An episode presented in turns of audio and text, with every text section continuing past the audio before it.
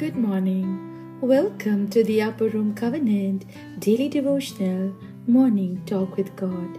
Today's promise is from Luke chapter 2, verse 6. While they were there, the time came for the baby to be born. Yes, my friend. We read about how Jesus was born in a manger while Mary was on a trip. But have you ever thought about how Mary, a young and expectant mother, must have felt in those circumstances? We read in verse 7 that Mary could not find a decent room to deliver a child and had to lay him where the cattle fed. And I'm sure it must have been a traumatic experience for Mary. However, God's ways and timing are perfect, even when it may seem inconvenient to us.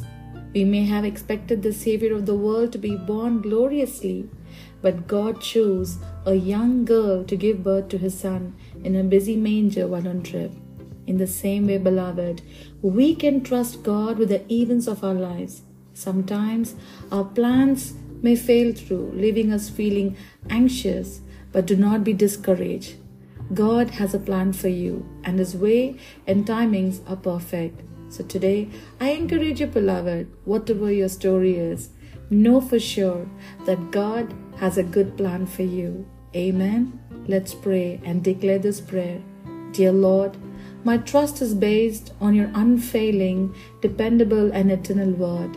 You are the anchor on which I stand.